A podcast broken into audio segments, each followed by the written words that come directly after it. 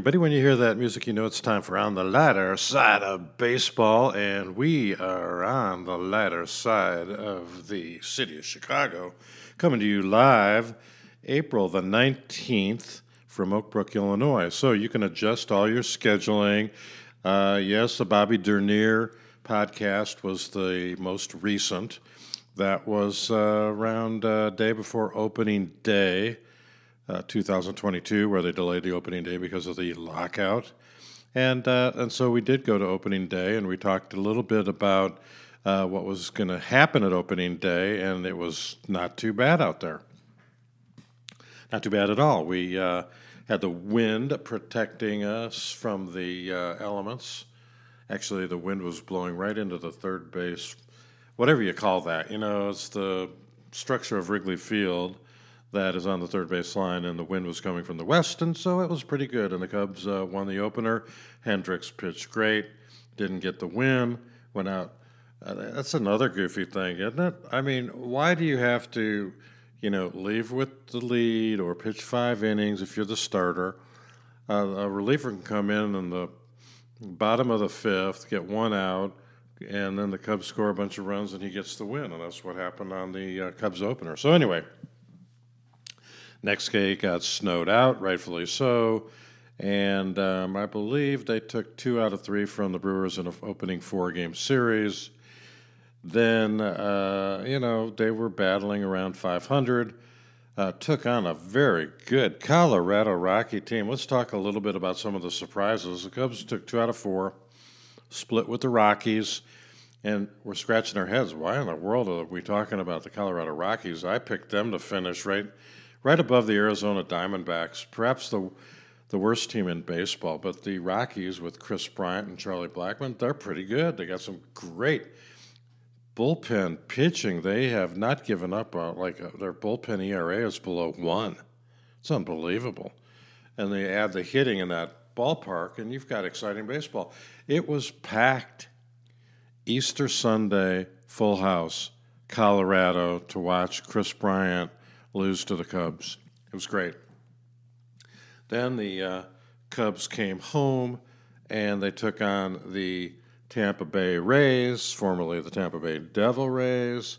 And the Rays had gotten their little butts kicked by the White Sox, who took three out of four. Uh, the Rays did manage to salvage game four at the Cell or Comiskey Park or whatever the heck it's called. And um, White Sox are White Sox are so strong. Half their teams on the IL, and they're still just kicking butt with their batting. Uh, Luis Robert and uh, Eloy Jimenez and Abreu uh, and Grandal doesn't matter. They are they are strong. Moncada's about ready to come back from his. I don't know what you have. Everybody has an oblique problem. Anyway, the the surprise, the pleasant surprises are, I suppose, the San Francisco Giants picking up where they left off last year. They're just kicking butt.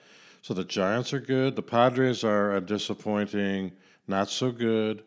The Dodgers, you know, their payroll's four hundred million, maybe five hundred million. Hell, I don't know. It keeps going up. They signed Kershaw, Freddie Freeman, Max Muncy, da da da da da da da da. And so the fun, I guess, is going to be can anybody beat the Dodgers, you know, one game out of three? Um, another surprisingly uh, good team has been the Los Angeles Angels. They're hanging in there pretty good. In the East, let's look at the surprise. The Mets. The Mets will, you know, they I don't know. Buck's got him. Buck Showalter's got him playing pretty good. Uh, they're leading the league. They're hitting. They're getting pitching, and deGrom isn't even back yet. Um, the Blue Jays in the East for the American League are doing really well. The Rays not so good. The Red Sox are okay. The Yankees lost two out of three to the Baltimore Orioles. Uh, uh, scratch your head. I don't know. Uh, my four worst teams Uh, the worst team probably is the Arizona Diamondbacks. The uh, sorry for you folks out in Phoenix. I mean, you got nothing to watch but the guys coming into town, i.e., the visitors, and you got good weather. You know, you're not going to have a 29 degree day like the friggin' Cubs let happen last night. Now they won four to two. It was Jackie Robinson Day number two for the Cubs. It was their Jackie Robinson Day at Wrigley. It was a terrible night. I mean, terrible. It was snowing. The wind chill was below 30. The uh, ambient temperature was not much above 30. The crowd looked like a bad day at Soldier Field. And the, the Cubs didn't give a crap. Ricketts didn't give a crap. Eh, who cares? You know, the Rays aren't coming back. We've already got to make up one game. When would we ever make it up? We got to put it on an off day. We can't double it up tomorrow for some reason. I don't know why. The sun's out. Pretty nice day at Wrigley today. But no, they played. I didn't go. Lost my money on my ticket, so yeah, I'm pissed. I'm pissed. I was going to go, but I didn't want to get pneumonia. Didn't want to get a sore throat. Didn't want to get anything. And I figured the Cubs would get their, you know, had dinner talking about the I know we're going all over the board, but the, let, us get the four worst teams underway, and then I'll get back to Dwayne Staats, my good friend who I had dinner with Sunday night. How you like the way I dropped that big famous name? I mean, he, besides Jerry Reinsdorf, I suppose Dwayne is the most famous guy that comes to mind on our show. Although I think everybody that appears live on the lighter side of baseball, you know, are uh, big time, big time. That would include the likes of Doug Davis, Jason Grimsley, on and on and on. I mean, uh, although I don't do the production, I do uh, bring out the talent. And uh, I got off pretty cheap with Dwayne. I took him to dinner at the uh, Tavern on Rush. We uh, warmed up after Dwayne sat in the Comiskey Park press box broadcasting the Rays' victory over the White Sox. And uh, I took a long walk from the condo, so we had to have a few little uh, alcoholic beverages to warm up. And then a nice filet, which for me is nothing. I'm not sure. Dwayne's awfully healthy. I, I think that might have been the first filet he'd met in a couple of years. Anyway, four worst teams in baseball. It's simple, although the Orioles did give me some reason for pause. Uh, number one, the Arizona Diamondbacks. Number two, huh, the Kansas City Royals are pathetic. Oh my God. Does anybody not understand that you need pitching and hitting and defense? You can't get by with one of those three. You can't get by with two of those three. They have no chance to finish 500. The Diamondbacks have no chance to finish 500. The Orioles have no chance, even though they beat the Yankees 2 out of 3, to finish over 500. And the um, Pittsburgh Pirates round out the bottom four. They have no chance. Now, when the Cubs finish off the Diamondbacks in two days, in come the Pittsburgh Pirates. And I'm taking my grandson out to Wrigley Field, where the temperature should be balmy. 70 and maybe a little rain, but it'll be a warm rain, and we can have hot dogs and we can have peanuts and nachos and everything a kid would want at the ball game. And, you know, throw in a ball cap and a and a um, some other souvenir and uh, what else do you need and that that is how you keep the line moving when it comes to baseball fans. Of course, my grandfather was a White Sox fan who got my dad to be a White Sox fan, who got me to be a White Sox fan, and uh, that's the way it rolls. And so uh, I bring out my sons, and then they uh, get their kids. And so just I'm going kind of going over what opening week was for me. So I did the Cubs uh, opening day, and then last night was supposed to be my second Cub game, but as I said, eh, too cold. However, on Friday, to round out the first week of baseball, I went to the Royals game with my son and my uh, two grandkids, and there was a spectacular. Okay, so here I'm contradicting myself already. A spectacular pitching performance by Brad Keller. Man, oh man, you know it was a little chilly, very windy, and. Uh, he was in a hurry, as was Kudlow, or I don't know who the, I can't remember, but together they must have struck out 20 guys. Game went quick. I mean, a six, seven, it was a seven, ten start. We were home by nine. We stayed for most of the game. Uh, Torkelson, the super phenom that the Tigers brought up, hit a ball that got out of Royal Stadium in 1.6 seconds, exit velocity 118 miles an hour. Uh, it never got above the two feet above the wall. It was a line drive. You could hear the shot, no doubt about it. You could be drinking a beer and eating popcorn and talking to your buddy, uh, looking behind home plate in uh, a direction outside of where the batter was, and you would know from the sound of the bat, that great sound of the bat. Is there a better sound uh, than a ball cleanly hitting the bat when your seats are close enough to where you can hear from it, for, you can hear it, and the crowd is small enough that that won't matter. Yes, uh, I think his name's Torkelson. Just Spencer Torkelson ripped it. Now I could have my staff research exactly who he is and where he's sitting now, um, but he had a good performance by a rookie. Let me say the Royals still are 30th out of 30 teams at choreographing a baseball game. It is absolutely the worst, the worst from the food, from the service. Now, my usher's great. Been there for a long time. Good guy. Um, whatever his service is called, it's A plus. Food and the uh, logistics support they give these concessionaires, bad. Now my my buddy has the bob kebab. Now it's vodka. Is it infused? Well, he puts vodka into his bob kebabs. Healthiest deal out at Royal Stadium, and that's okay until August hits and the chocolate that they drizzle on the fruit begins to droop a little. The pineapples looked a little droopy, even in the cold weather. Maybe pineapples don't do well in the cold. That could be. I don't know. Uh, for any of you food experts out there, and I have a a lot of friends listening that are food experts.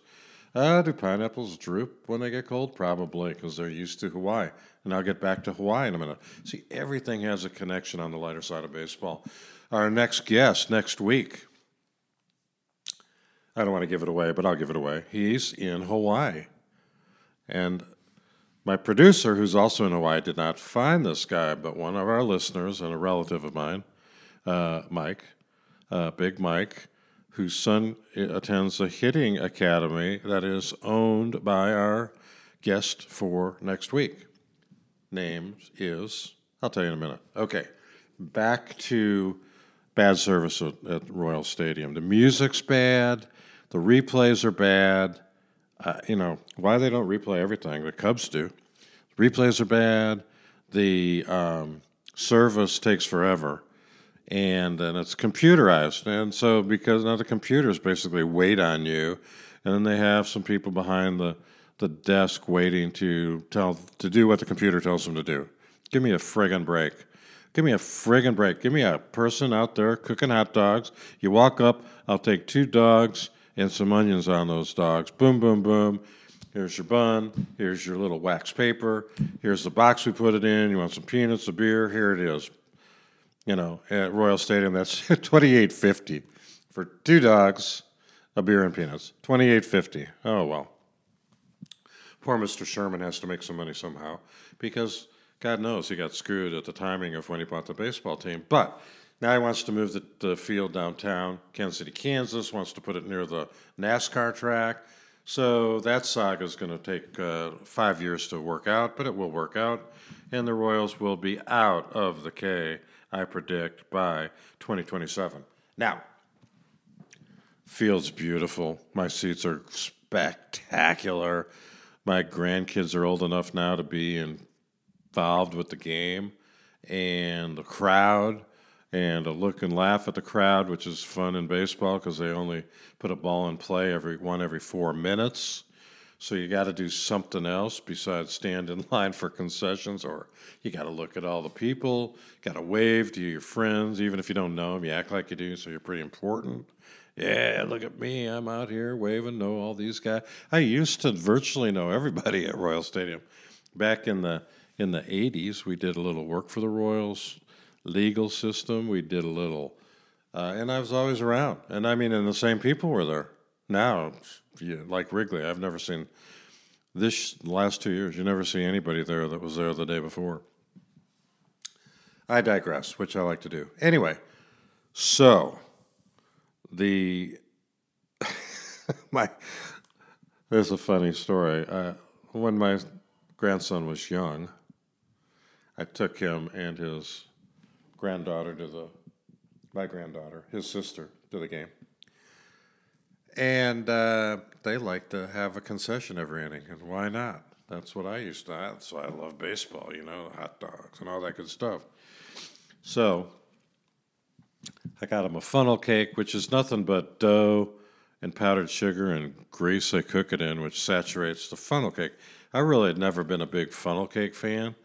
Um, I prefer to, you know, use up my calories on nachos, hot dogs, malts, peanuts, popcorn, all that stuff.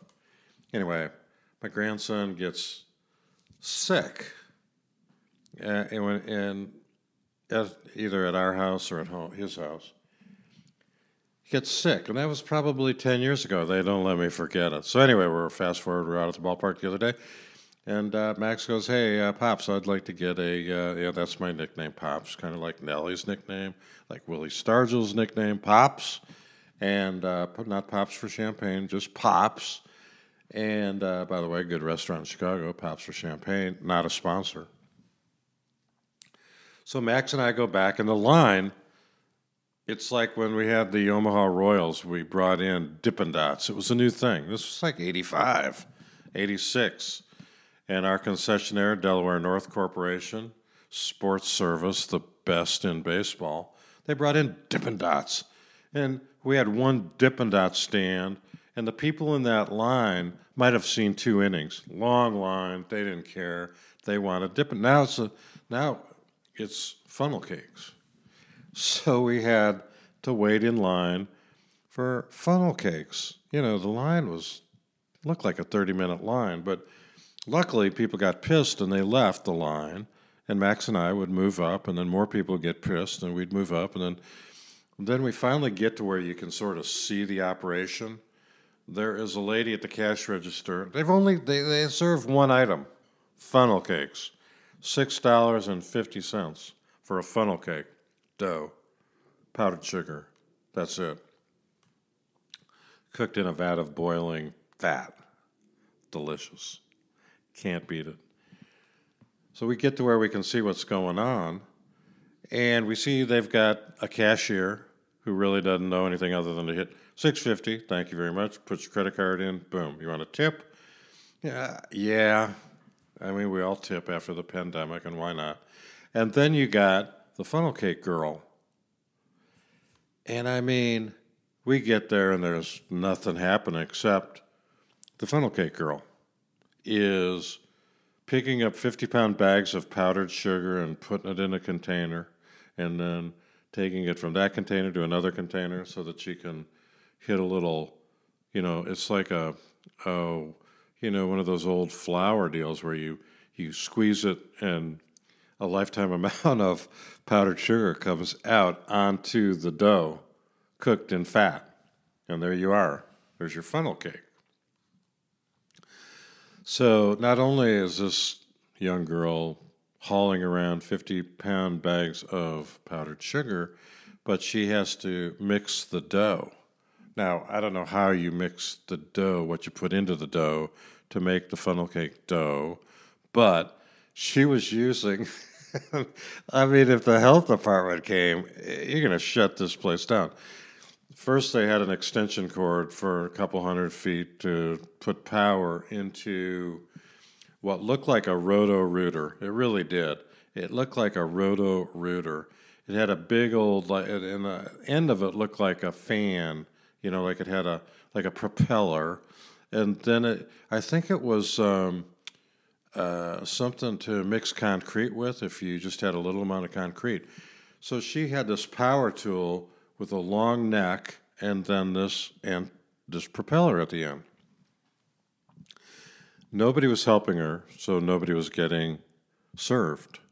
And she stirred and stirred and I mean it was like imagine you're making paper mache and you're trying to get the goo all you know, mixed up. That's what this looked like, only it was yellow.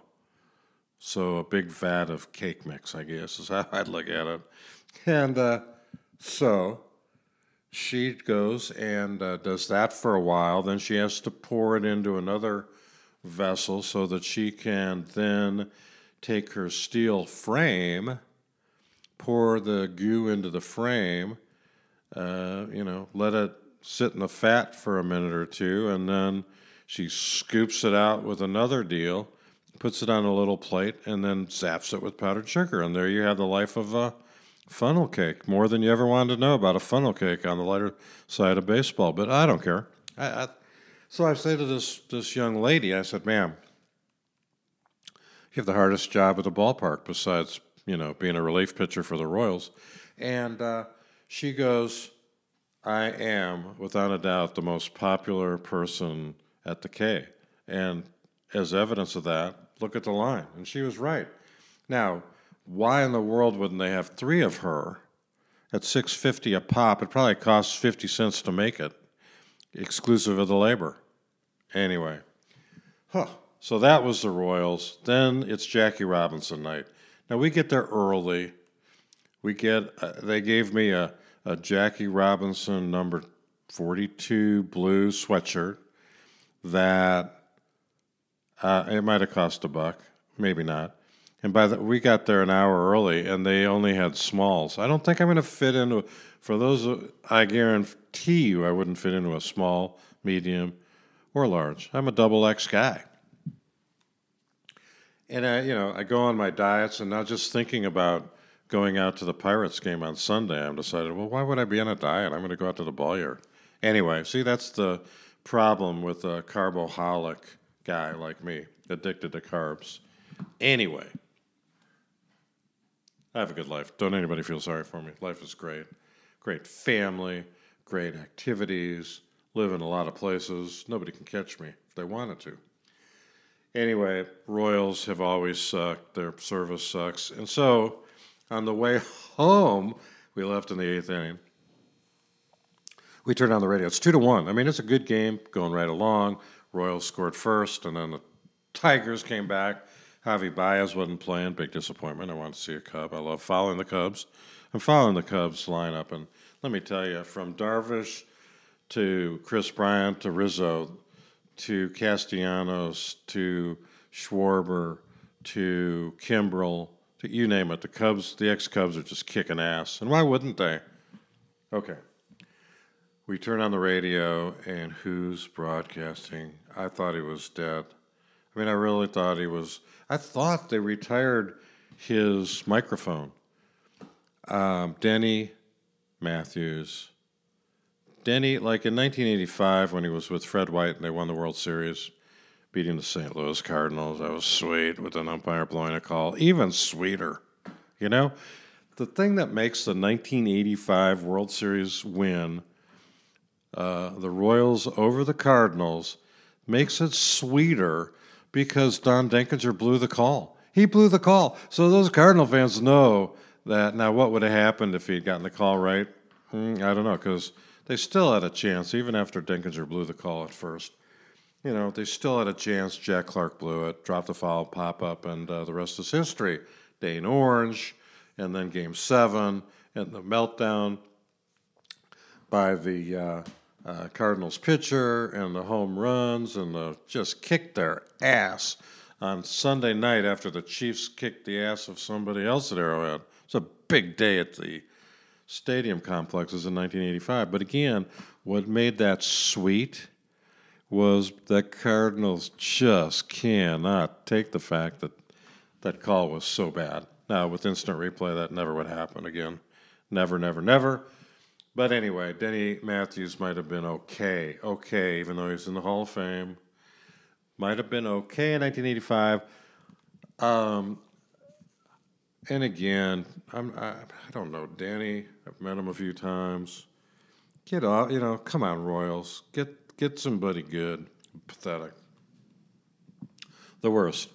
So fast forward. I'm driving to Kansas on Saturday before Easter. I'm driving to Chicago from Kansas. And so I've got all the baseball games on my satellite radio. Woohoo and I listen to Cleveland. Tom Hamilton is absolutely in the top five in my book with Dwayne Staats, Bob Uecker, Jon Miller, and I'm sure some other guys that I haven't heard or know, but like, but I don't know their name. Anyway, so, and I'll get to a Hamilton story because it phases into Jackie Robinson Day. And, um, you know, there's Denny Matthews on the Royals game, and it's like, holy cow, how is this guy getting paid? I mean, I know, I'm sure. And of course, my when I said how bad this guy was, my grandson, the same kid that got sick on the funnel cake. Not this year. We each had a funnel cake. I bought two because if you're going to stand in line that long, you might as well go get another funnel cake. So he ate a whole funnel cake, although his dad get an assist because he didn't want his kid to get sick again. So I, I can understand that. I ate the whole funnel cake. Felt great. Felt great. Anyway, and I said, you know, Denny Matthews. And, and of course, Max goes, You're just jealous. And I, yeah, I am. I take his job. I take any job broadcasting baseball. Are you kidding? When I get together with Dwayne Staats, it's like no holds barred. We can, th- this year especially, Dwayne, I won't go into what he said or who he said it about, but he was much more critical of some of his fellow broadcasters, and I'm not going to name names. Okay? That wouldn't be fair to Dwayne. I will later, but you know, Dwayne's not going to listen anyway. So, uh, Jackie Robinson night, they, they, it was, it was so bad. They did nothing. You know, they all wore 42 because Mighty Manfred the Wonder Dog told them to, and then a new dawn flashed. They had blue number 42s this year, and so the head of the Royals Hall of Fame Museum is the narrator, and he talks about a little intro into how Jackie Robinson changed Major League Baseball, and not only Major League Baseball, but the country by breaking the color barrier and coming up with the Brooklyn Dodgers. And he was so bad, you know? Why not got Bob Kendrick, the head of the Negro League Museum, the one time guest, I can't get him back, he's too big now, popular, the one time guest on the lighter side of baseball, and a delightful guy and a, and a gleeful uh, narrator and storyteller about the Negro plight, the Negro League Baseball. Get any, like maybe it's too expensive now. I don't know. Maybe I, I don't know, but get get Kendrick or um, Frank White. Oh, we don't like Frank White anymore, says the Kansas City Royals. I don't know why. Or get Willie Wilson or Amos Otis or UL Washington or somebody who can speak clearly and articulate the this wonderful life they all have because of Jackie Robinson and others, who I'll get to in a minute. Okay? They did none of that. It was like nothing. And then the game went on and da da da da da. The rest is history. So Jackie Robinson night in Kansas City was not good. And I don't know what I think the Cubs had Pat Hughes talking about it. So that would have been better. And the, the Cubs have a big scoreboard, bigger than the Royals, who have a really big scoreboard too. But the Cubs know how to use it, they know how to navigate with it, they know how to uh, benefit, maximize the benefit. And I'm sure they did with Pat Hughes and Jackie Robinson. So, listen to the Denny, and he's just so bad. And, and really, the other announcers are miserable too, but they sound better because they're comparing uh, their broadcast to Denny. Bad, uh, bad. You know, retire, give it up, go watch hockey. He loves hockey. So anyway, I'm listening to Tom Hamilton, and it's Jackie Robinson Day in Cleveland. So every team, when they had their opener uh, after April 15th, which is the date that Jackie came up from Montreal to play for the Brooklyn Dodgers, um, every t- time a team opened uh, at home, they had Jackie Robinson Day, and Cleveland did. So they had um, a number of pitchers throwing to Larry Doby's family. Now, if anybody's listens to my podcast, they have heard me talk about other people who were pioneers that blazed the trail for every African American to play uh, professional sports, really, not just baseball, but sports in general. And the second guy to come up was Larry Doby. And, you know, I know a little bit about Doby. I've got a wonderful picture of him and Satchel Paige in my office here, my memorabilia haven. But Larry Doby came up 11 weeks after Jackie, and he doesn't get the pub. He wasn't really into social actions overtly like Jackie was. He really, um, where Jackie kind of, and again, this is just me, okay? It was just my, Jackie has a sparkle. Larry looked a little downtrodden. And uh, Larry uh, was every bit as important. He was the first African American in the American League. And he was signed by Bill Veeck, who owned the Chicago White Sox for a long time. But at the time that Veeck signed Larry Doby, he owned the Cleveland Indians. So, he is concerned about when he's going to bring up Doby. And now this is, you know, 11 weeks, three months after April, May, June. So it probably was in July. I could get the date. And Veeck decides that the, the best chance he has of a neutral reception to Larry Doby will be in Chicago. So he doesn't tell anybody in the Cleveland Indian organization um, that he is bringing up Larry Doby. And all of a sudden, without any warning or any publicity, the second African American breaks the color barrier in Chicago against the White Sox playing for the Cleveland Indians. And so Lou Boudreau was the manager back then, and he was also the shortstop. And Boudreau was a Hall of Famer. Uh, the second baseman was a spectacular baseball player, and um, they had a first baseman. They, the, nobody knew Doby was coming, and nobody knew where he played. So, you know, he's he sits for a while, and Veeck finally goes to Boudreau and goes, "Dude, you got to play this guy." And, and Boudreau goes, "Well, he's not going to play shortstop, and he's not going to play second. He's not going to play first. And then he goes to Doby and goes, "You know, where do you want to play? Where have you played?" And Doby goes, "Well, I played a little first base." Uh, you know, and so did Jackie Robinson. I mean, here's the deal: Robinson was a second baseman. Doby was probably an outfielder, uh, but they moved him around to get these guys into the lineup, and so Doby doesn't have a first baseman's glove, and um, the traveling secretary, who back then actually you know did a lot of interaction with the players, went to the first baseman and said, "Hey." Um, Doby is going to play first base today. He needs to borrow your glove. And the first baseman said, Take a hike.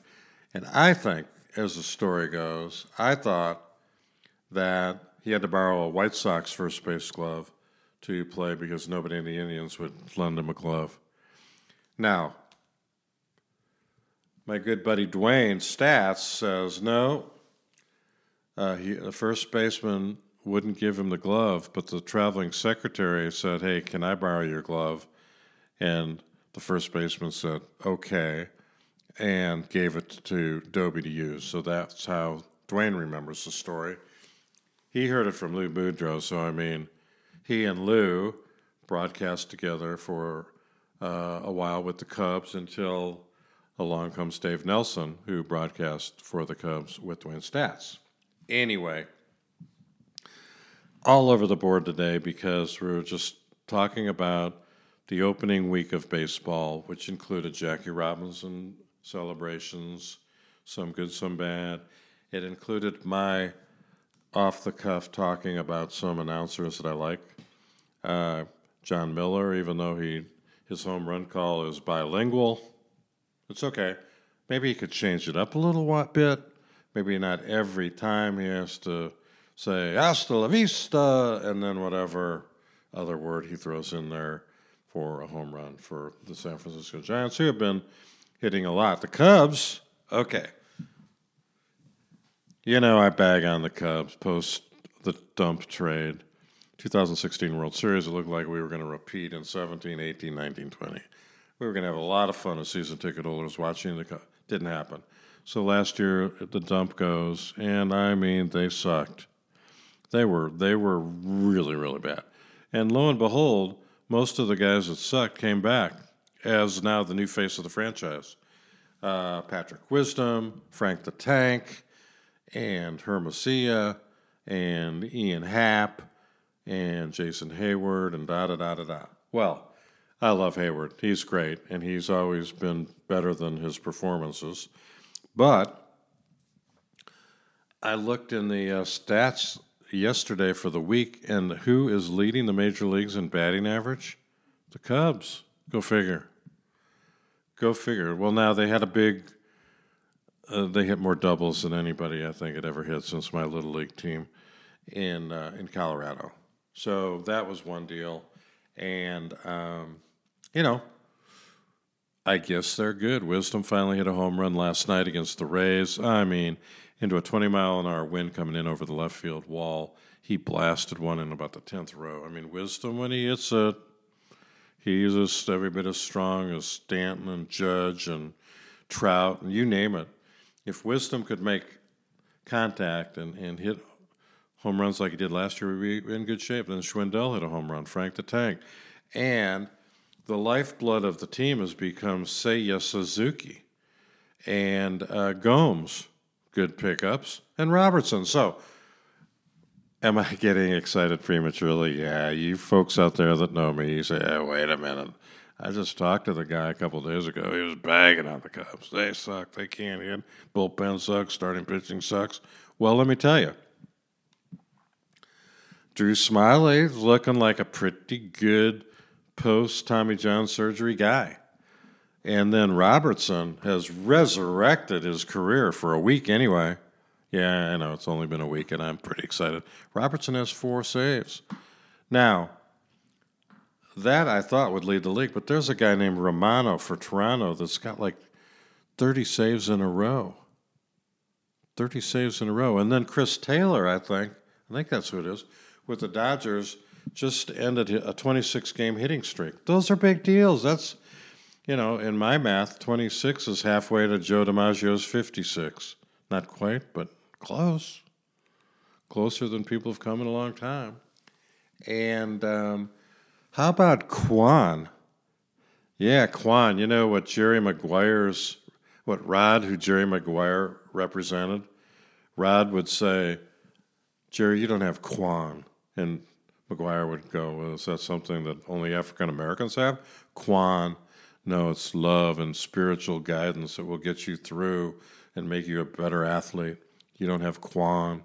If you had Kwan, you'd be a better agent. You wouldn't have lost all those guys. And uh, so the Cleveland Indians got Kwan. Uh, sorry, the Guardians. The Guardians of, I guess they guard the city, and maybe they're firemen because the. Uh, uh, Cuyahoga River burns periodically. You know? That's a great movie. Major League on the shore of Cuyahoga River. It burned. They put it out. Trash, junk, fuel. Anyway, Kwan, who I'd never heard of, Kwan, like, plays the Royals opening weekend, and he gets on. He gets nine out of. He goes nine for thirteen with four or five walks, and then the broadcaster goes, you know, in spring training, he never, underline never, swung and missed at any ball. And in the first homestand with the Royals, he never swung and missed. He fouled it off, whatever. Pretty amazing. Now, how's Kwan doing now? Um, I don't think that there's any way he could continue on that tear that he was on, but we're going to just check it out and see what the uh, uh, what what Kwan is hitting. 385 for a rookie, not bad. He has been up 26 times, and he has um, a 385 batting average. Woo hoo hoo! He's got um, got a lot of hits, got no RBIs, and uh, that's pretty cool for him. I love it. Uh, other guys leading the league. Here's another Tom Hamilton story. You know, Tom Hamilton tells good stories. He's exciting. Uecker tells good stories. Dwayne Staats with Brian Anderson tell good stories.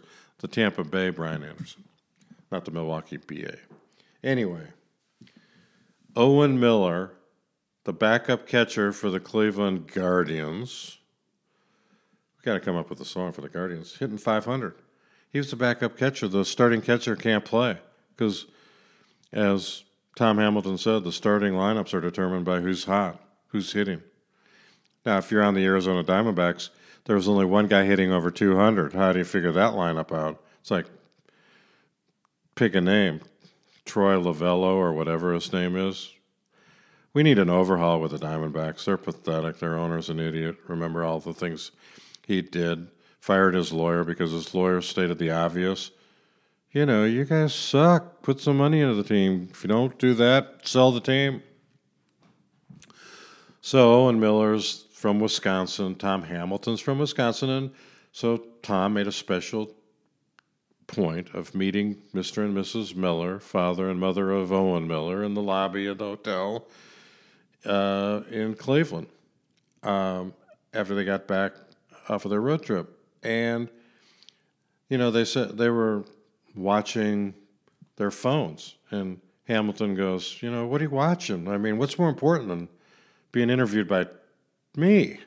And they're going, Well, our other son got drafted uh, by the Twins. He was the sixth pick of the 2021 amateur draft, and he's playing rookie ball. And we're just kind of we, we're linked in and we're watching him. So here's two kids from Wisconsin, not exactly the bastion of prepping guys for baseball, and uh, their one kid's leading the major leagues in hitting.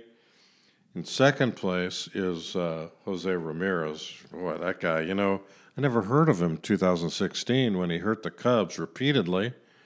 Uh, I've heard of him now.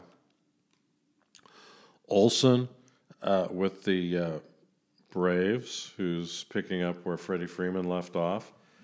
The guy that I don't understand why he got traded from the Rockies, I'll take Arenado any day.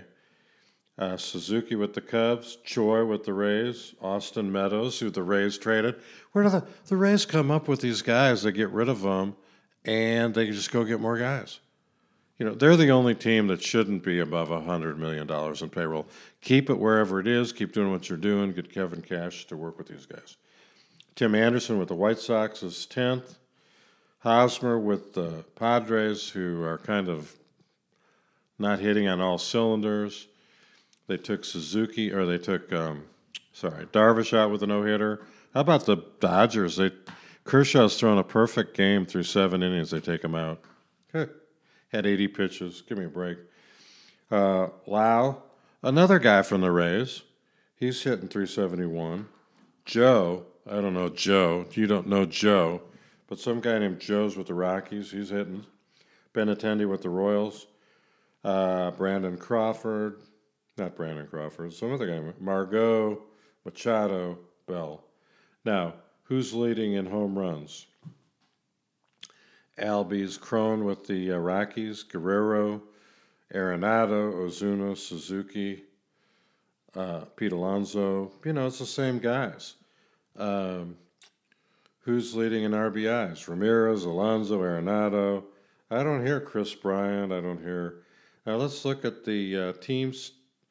Let's look at the uh, stats with the um, the Yankees. Well, let's look at the team totals. Oh, the Rockies went ahead of the Cubs. Rockies are number one, the Cubs are number two, the Guardians three, the Dodgers four. How about that all important OPS? Rockies, Cubs, Guardians. Wow.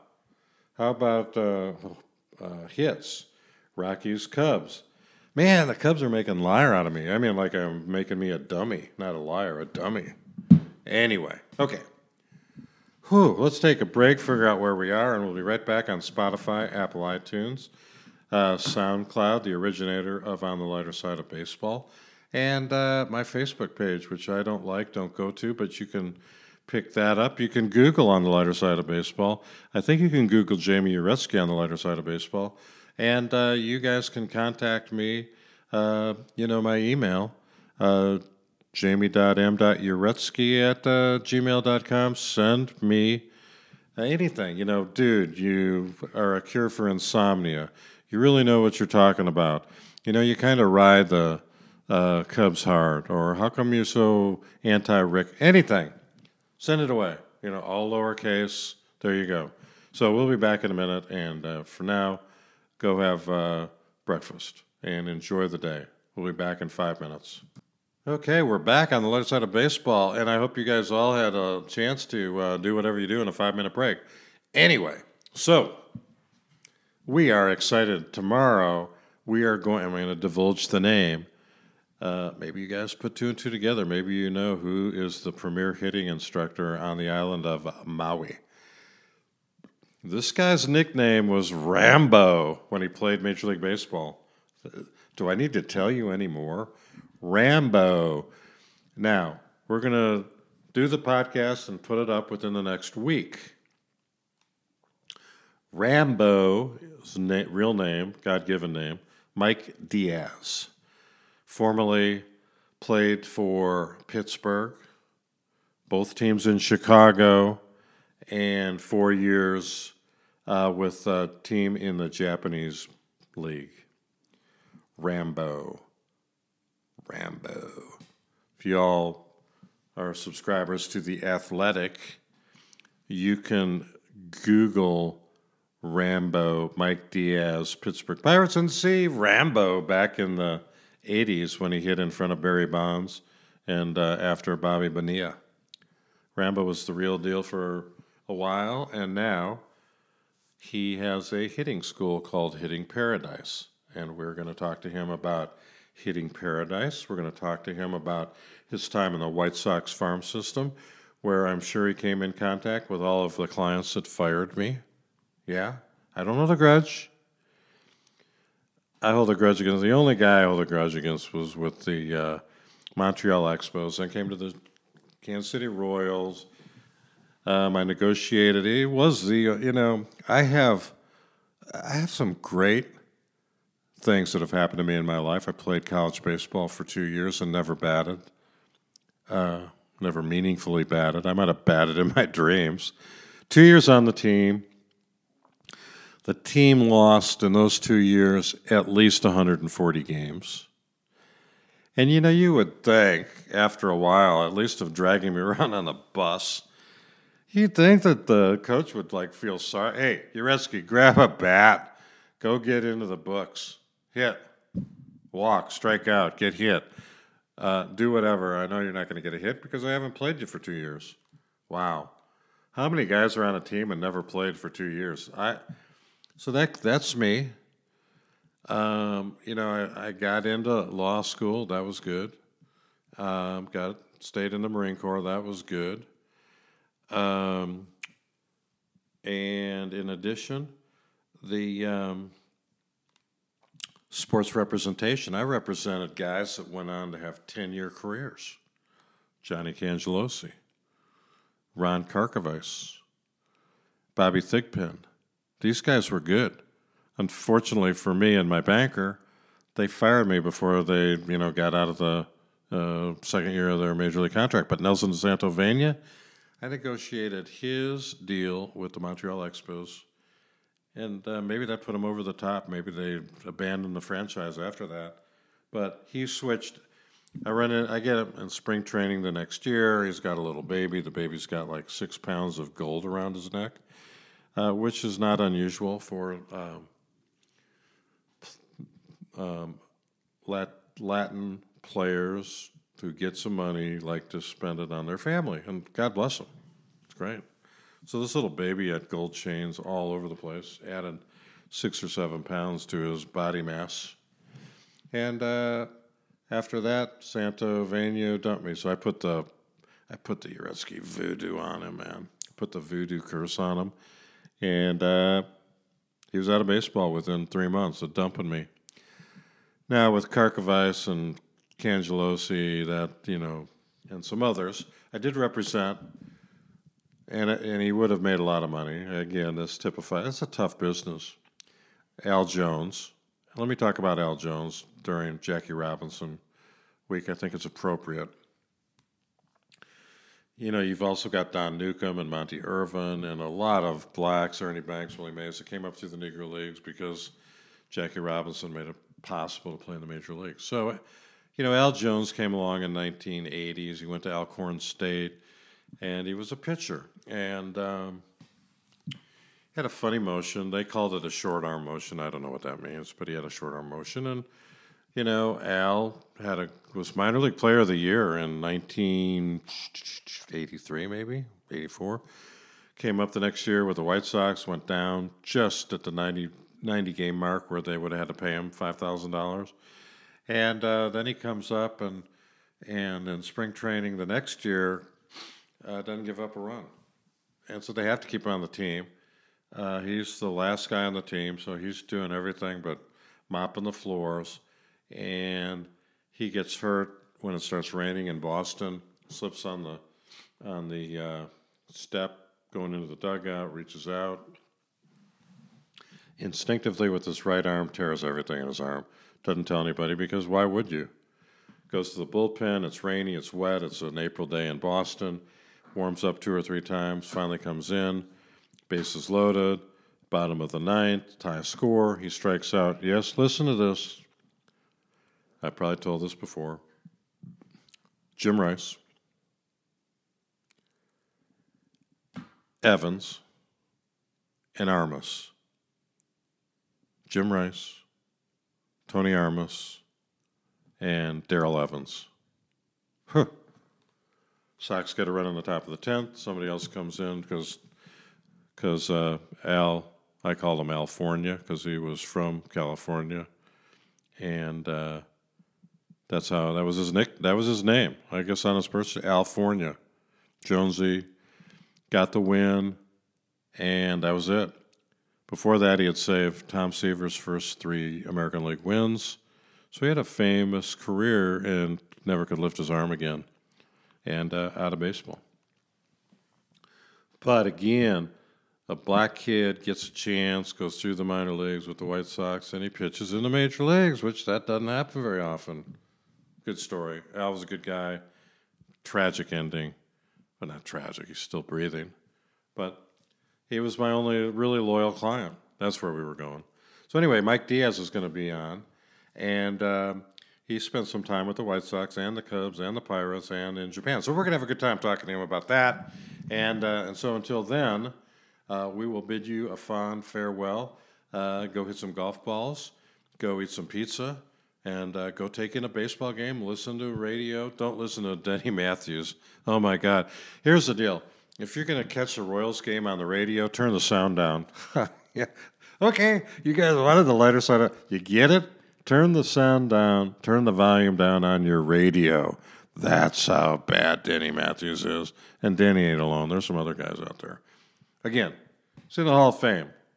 So at some point, he could make his words purr. But let me tell you, the purr is gone. And Denny should be too. Uh, not, not literally, but gone from the Royals. Very nice man. very hard worker, and uh, that's it. So, for all my sponsors, Jamie Retzky on the lighter side of baseball, Spotify, I love that word, Spotify, Apple iTunes, etc., will be coming to you uh, from Hawaii. Yeah, no, I won't be in Hawaii, but my guest will be tomorrow.